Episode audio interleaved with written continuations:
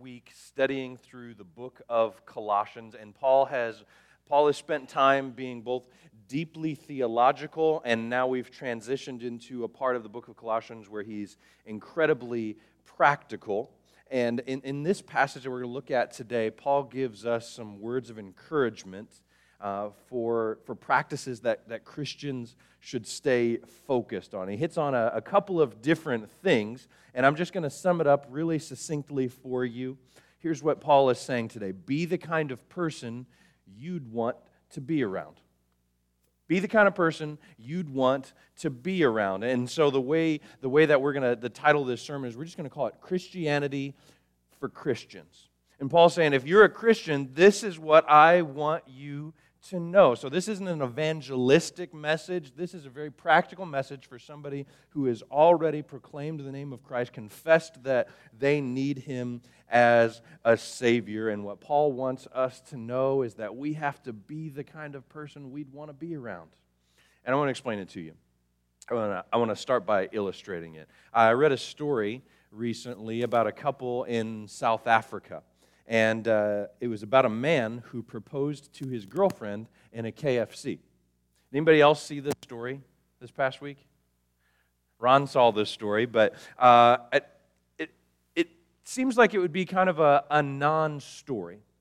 You know, it's just one of those things that happens. Maybe the couple has a unique history at KFC. They had their first date there or something like that. I, I don't know what the backstory is. Maybe that's as nice of a restaurant as he could afford to take his girlfriend to. Any of these things are fine with me. And, and my first thought is this would just be a, a non story. Why am I reading about this on the news? Well, it's because a very famous TV anchor in South Africa saw a picture of this, and here's what she wrote. She said, South African men are so broke, they even propose at KFC. They have absolutely no class. I mean, who proposes at KFC? And you'd think that would be where the story ends, right? You think that's where the story. First of all, I think KFC is tasty. I know we can't call it Kentucky Fried Chicken anymore. It's about not actually being chicken, whatever. I don't care. Tastes good, okay? But I, I think I'm, I'm just still a little surprised that I'm reading about this story. You think maybe some people would laugh along, some people would nod their head in agreement, and that's just where the story dies. But that's not what happens. KFC ends up seeing what this television reporter says and says, hey, you know what?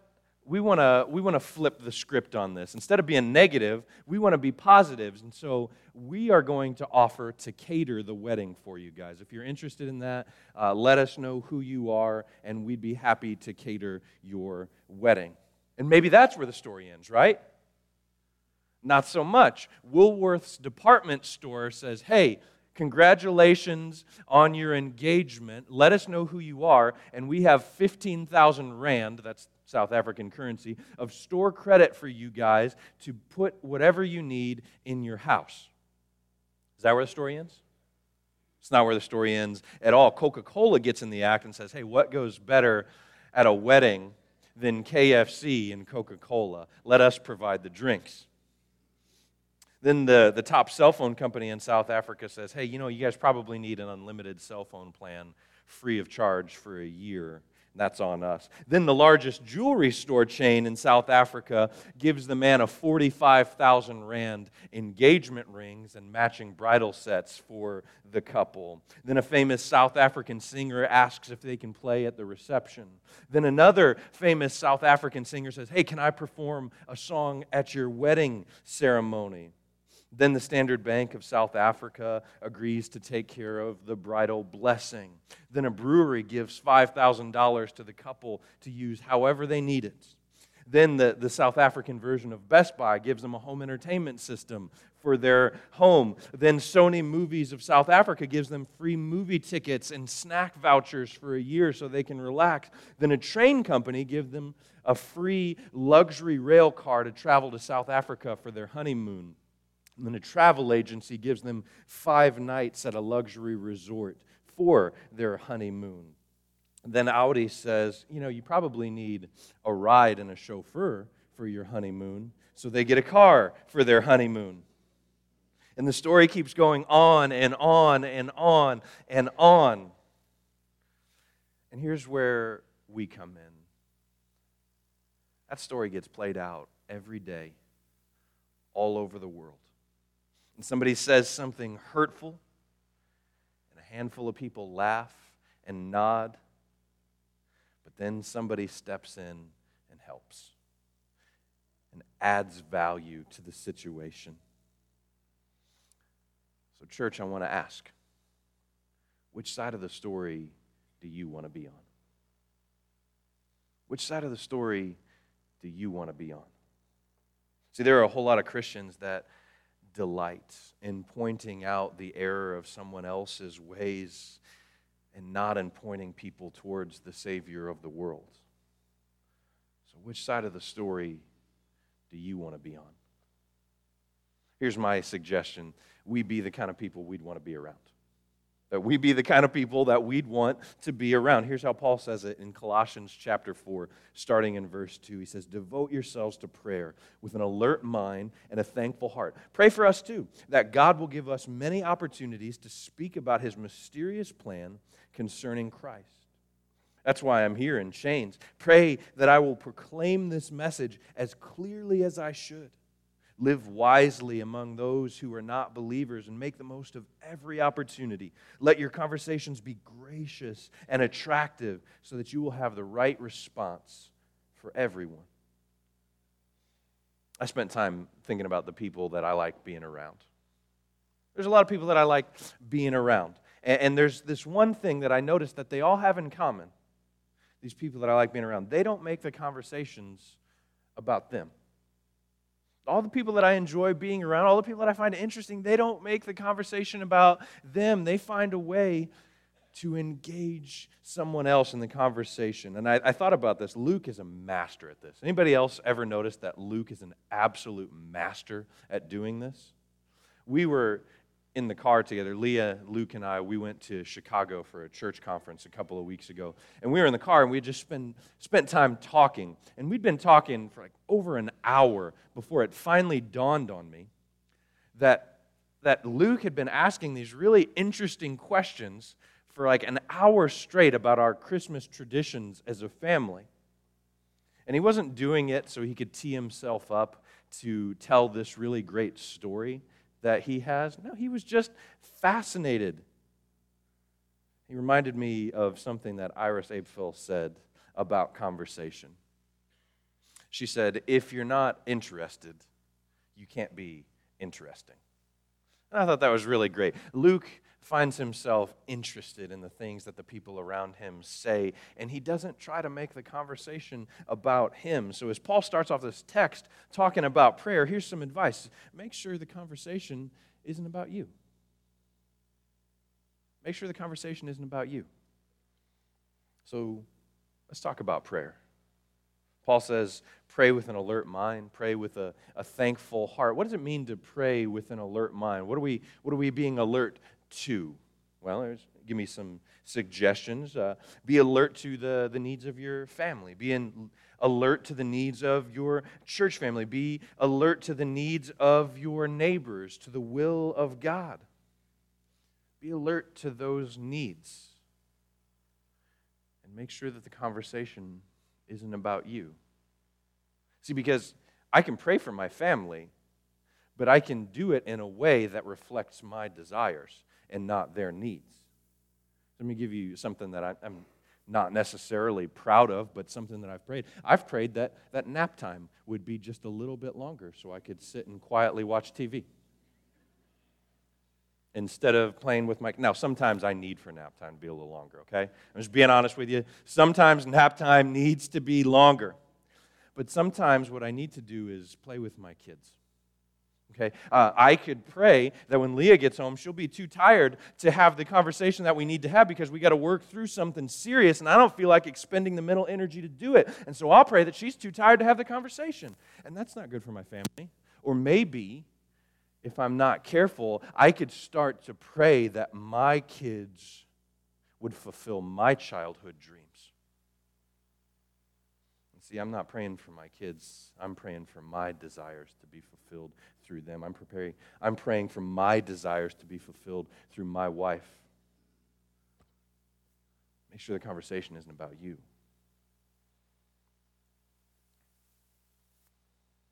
You know, this, this possibility exists within each of us. And not just in the way that we pray for our families, but in the way that we pray for the church, in the way that we pray for our neighbors, in the way that we pray for our country, in the way that we pray for the will of God. And so I'm just saying, make sure the conversation isn't about you. Now, are there times when I have things that I need to pray about in my life? Absolutely. I call that being alive, right? Um, there are plenty of things that I need to pray about that are going on in my life. Things that I need help with, things that I can't do alone. And I pray about those things, but I make sure that I never let my prayer life become about me. I never let me take over my prayer life because I know how selfish I am. And if I get focused on me, I'll start praying for my family to do what I want. And if I get focused on me, I'll start praying for my church to do what I want. And I'll stop praying for the will of God and I'll start praying for the will of me. And so I have to make sure that the conversation isn't about me. I think that's good advice for you too. So that's my caution from personal experience. Don't make the conversation about you. And that's the first part. He says, pray with an alert mind. Here's the second pray with a thankful heart. If you look at your outline, you're going to see this question. By the way, if you're new here, maybe you don't know this yet, uh, we have a fill in the blank sermon outline that's going to be in your bulletin. That's for you to take some notes, track with me also keeps me accountable, make sure I don't get off track here. So if you're looking at your outline, you're going to see a question. You don't have time to do it justice right now, but I want you to revisit it. I want you to think about this question. And if you're in a group, take it to your small group this week, and, and you, you'll have an opportunity to share your answer with your group. Here's the question What are you thankful for? What are you thankful for? And again, you don't have time to do that justice right now, so I'll start. I'll start. I had all week to think about what I'm thankful for, so let me get us started. I'm thankful for my wife. I am desperately thankful for my wife. She is intentionally looking down right now. She's going to be angry with me later, and I'm not going to be thankful for that. But I am so thankful. I'm so proud of my wife. Do you guys know that Tuesday, Wednesday, and Thursday of this past week, uh, she wasn't here at church. She was over at Eastern. And let me tell you what she was doing over at Eastern. She was teaching a curriculum about puberty and sexual health to sixth graders. Now, I, I got to tell you, I communicate for a living. I'm pretty comfortable in this role. Okay, I, I feel good about being up here. This is what God has called me to do. Very comfortable communicating in front of a room full of people. In that room, I am deeply uncomfortable.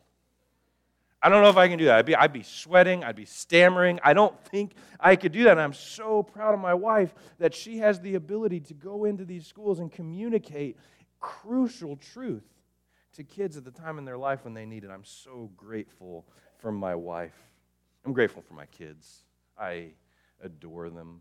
I love Atticus. I love Adeline. But, but that's all low hanging fruit. You know, it's like, okay, the preacher got up and said he's grateful for his wife and kids. What else is new, right? Like, didn't need that. Like, duh. So you, you get that. I, I'm grateful for my parents. I'm grateful for my spiritual mentors. I'm grateful for this church that took a chance on a kid who didn't have any experience. I'm grateful for that. I'm grateful that my past doesn't define my future. I'm grateful that my sins have been forgiven. Most of all, I'm grateful for Jesus. And I know that some of you don't come from homes where you can be grateful for your parents. Some of your parents were really awful to you, and I'm so sorry for that. Some of you don't know who your parents were. I know some of you are struggling right now in your singleness and you just want to find somebody. Some of you are married and you are agonizing as you battle with infertility. You just want to have a baby. And some of you are just in different places in your life where these list of things that I'm grateful for, you can't relate to those things on a personal level. But here's what I need you to know No matter who you are, no matter what you've done, no matter who you've hurt, no matter who's hurt you or what you are struggling with right now, Jesus loves you exactly the way you are, and you can be thankful for that. You can be thankful for that. I don't know where you are in your faith, but maybe you're, maybe you're a little cynical. Maybe life has been hard on you and you are a little cynical. I got to tell you that, that Jesus loves you isn't just a cute thing that preachers say. B.B. Warfield, he was a theologian. He passed away in 1921, and he, he was a, a, a prolific writer, theologian. He wrote dozens and dozens and dozens of volumes on theology and church history. And, and on his deathbed, he was asked, he said, uh, his interviewer said, Of all the theological waters that you have tread, what's the most profound truth you have ever learned? And he looked up with a faint smile and he said, Jesus loves me. This I know, for the Bible tells me so. And there are a million reasons why that's the most profound truth you can ever hear, but I want to give you one this morning. I'm going to give you one. There's, there's this great lie that Satan is telling in our world. There's this great lie that Satan is telling in our culture, that Satan is telling Christians, and we are believing. And here's what it is that God only loves us when we behave.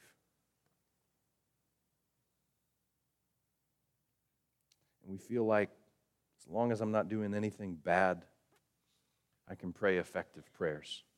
As long as I'm behaving, I can pray effective prayers. But when I'm being an idiot, when I've sinned, I better not pray because God's not going to answer my prayers. And, I don't know if you've ever felt that before, but I've felt that before. I've felt that before. And I sit down to pray for somebody. I sit down to pray for something, and I'm praying. And then from the back of my mind, I just hear this little voice Boy, it's too bad that you thought this earlier. It's too bad that you raised your voice earlier. It's too bad that you lost your temper earlier. Otherwise, you'd be able to pray about this. And that's not how God works at all. God doesn't just love you when you're behaving. God doesn't just listen to your prayers when you're behaving. God loves you. I don't know if you've ever felt that before. That's not how God works. He loves you. And here's my proof. This is Romans chapter 5 and verse 8. Here's what Paul says God demonstrates his own love toward us in that while we were still sinners, Christ died for us. While we were still sinners, Christ died for us. Jesus loves you, and nothing you can do will ever change that. So that's the, that's the big picture. Let me bring it down to a practical level. Let me bring it down to a practical level. Tuesday, I was having lunch with Atticus and Adeline. Leah was at the school, right? And so I was having lunch with Atticus and Adeline, and, and I heated up some leftover pasta that we had had the night before. Atticus was disappointed. He would have rather had a hot dog. Right? That, that's what every three year old boy wants for everything. Right? Anyway, but he, he wanted a hot dog, and he was disappointed. He was frustrated when I put down his plate of pasta in front of him. And so he waited until Adeline needed a little bit of help with something, and he snuck his plate to the trash can and threw it in. Not the best choice he's ever made, right? But here's what didn't happen I didn't love my son any less. He didn't do the right thing, but I didn't love him any less. Would I have wished that he would have sat down and ate his lunch? Absolutely, but I did not love my son any less. Some of you need to hear that this morning. You're not doing the right thing, but that doesn't mean God doesn't love you. Let me tell you the rest of the story. An hour later, he comes to me and says, Dad, can I have some candy? No, you may not. You may not have some candy. Let me tell you why. Because you didn't eat your lunch, you threw it away. We could have just put it in the fridge. Okay, and you would have had it later when you were ready for it. But no, you threw it away. You cannot have any candy. Go away. Hour after that, he comes back to me. He says, Dad, I'm hungry. Can I have some pasta? You know what I said this time? Yes, you can. You know why? Because because I will never deny my son something that he needs just because he didn't do what he should have. And maybe you need to hear that today too. That God will never deny you what you need just because you didn't do what you should have, because he loves you. And that's it. So, what's the greatest theological truth there is? That Jesus loves me. This I know, for the Bible tells me so. So, when you pray, realize that you are praying to a God who loves you. You're praying to a God who loves you, and He will never deny you anything you need just because you didn't do what you should have. Now, He may not give you candy, but He'll never deny you what you need. He loves you. He loves you because you are His, not because of what you do. So devote yourselves to prayer with an alert mind, with a thankful heart. Pray for us too, that God will give us many opportunities to speak about His mysterious plan concerning Christ. Here's my fear that when you see in verse 3, Paul says, Pray for us too, you're going to say, Well, see, Tony, verse 2 really is about us. Because in verse 3, he says, Pray for us too. So verse 2 naturally means that's about me. Let me, let me challenge your thinking. Let me challenge your thinking just a little bit. It doesn't take an alert mind to pray for yourself. It doesn't take an alert mind to pray for yourself. Why? Because you already know what you want. You already know what you need. It does take an alert mind to pray for somebody else. And Paul goes on to say, Pray for us too. In what way? that God would give us the opportunities to speak about Jesus, and when we have those opportunities, that we would make the most of them. If you're looking for a good prayer to pray for church staff and leaders, I suggest Colossians 4, verses 3 and 4, that we would have opportunities to speak about Jesus, and that when those opportunities come, we would make the most of them. By the way, if you're looking for a good prayer to pray over your small group, to pray over your family, to pray over yourself and your friends, I suggest Colossians chapter 4, verses 3 and 4, that, that we would have the opportunities to speak about Jesus, and when those opportunities come, we might make the most of them. Here's why. And, and I say this from my personal experience I know Jesus has changed my life. I want the people in our community to experience Jesus changing theirs. I know the things that Jesus has done in my life. I know the things that he's rescued me from. And I want other people to experience that same thing. So just think to yourself, really quick how many of you see a difference in your life because of Jesus Christ? You don't have to raise your hand. You don't have to answer. If you want to raise your hand, that's fine. Dan was going to raise his hand. I'll single him out. How many of you, just, just think about it in your mind, how many of you can, can recognize a difference that Jesus has made in your life? That's why our vision is communities changed by Christ. Because we know the change that Jesus has made in us, and we want our community to experience the same thing. All right, so that's, that's the first part if you're going to be the kind of person you'd want to be around, don't make the conversation about you. Don't make the conversation about you. Here's the second part, and it's really pretty obvious be kind to people. Right? If you want to be the kind of person you'd want to be around, be kind to people. That's it. Just be kind to people. Here's, here's how Paul says it Live wisely among those who are not believers. Make the most of every opportunity. Let your conversation be gracious and attractive so, they'll have the right resp- so that you will have the right response for everyone. Live wisely among the people around you that aren't believers. Albert Barnes has this great comment on this passage in his commentary. Here's what he says Outsiders judge Christianity. Not from preaching, nor from books, nor from the conduct of its founder and his apostles, but from the way they see it in the daily walk and conversation of the members of the church. I put that quote in your notes this week. I found it very challenging and convicting. I hope you revisit that this week. Spend some time thinking about that. I think it's a powerful challenge and observation for each of us. Paul says, Live wisely. Live wisely among those who are not believers. Make the most of every opportunity. Let your conversation be gracious and attractive. Listen, everybody knows what the church is against. Everybody knows what the church is against. We could walk out of here right now, go straight into a bar, and go up to the drunkest person we could find and say, Hey, what's the church against? And you know what? They'd have an answer for us, wouldn't they? We'd go to IU. We could walk up to a college student who had never been to church a day in their life. We could ask them, What's the church against? And they'd have an answer. We could go anywhere right now and ask anybody that question, and they would have an answer for us. It's time that the world learns what the church is for. It's time the world learns what the church is for because we're for Jesus and we're for them because Jesus is for them because he went to incredible length to save everybody in the world while we were still sinners. So we're for them because Jesus is for them. And maybe, just maybe, if people started to learn what the church is for, they'd stop being so against it because the church is for them.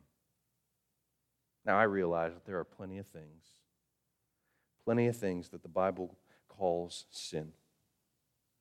Plenty of things that are sin, aspects of our character that need to be changed, things that we do that we absolutely should not do, things that will kill us if we don't kill it. But remember, if we do things in the wrong order, it causes problems. And I'll, I'll illustrate it this way if we do things in the wrong order, it causes problems. I'm going to illustrate it this way. You remember that time that Jesus had a meal with a sinner? Who was that again?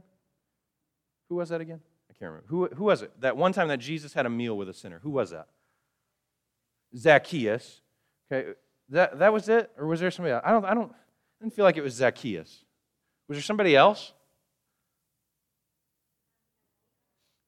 Okay, so there was uh, Zacchaeus, he was a tax collector. Matthew was a tax collector. There was these uh, prostitutes that he ate with, and, and like all of these different people. In fact, these descriptions that we have of Jesus having meals with people is this: sinners and tax collectors.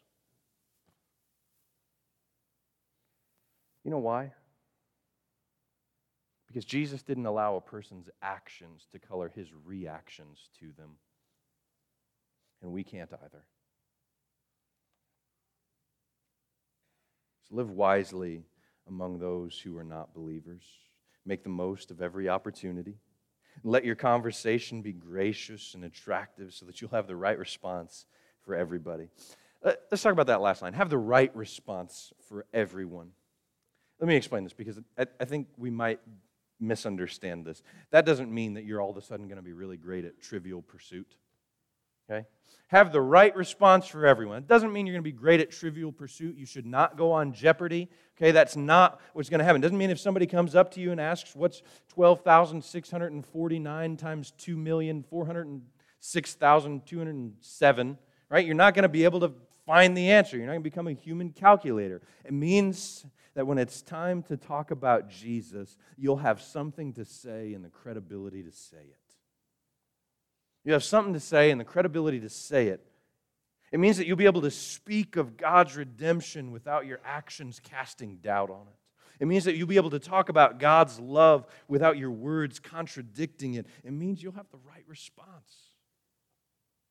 1 Peter 3:15 Peter says it this way instead you must worship Christ as Lord of your life and if someone asks about your hope as a believer always be ready to explain it just be ready to explain it I'm going to make a comment on this. Uh, this has come up a lot in our Saturday morning men's Bible study. And uh, several of the guys have said, you know, I, I think about my story, I think about my life as a Christian, and it, it just really seems kind of boring, kind of straightforward. I'm, I'm, not, I'm not ashamed of my story. I just, it doesn't seem like it'd be useful to anybody because I just went to church my whole life. And then at one point I got baptized and I just kept coming to church and, and my life's really been pretty normal. And I don't know, it just doesn't seem like my story makes a whole lot of sense. And maybe some of you are thinking that same thing today.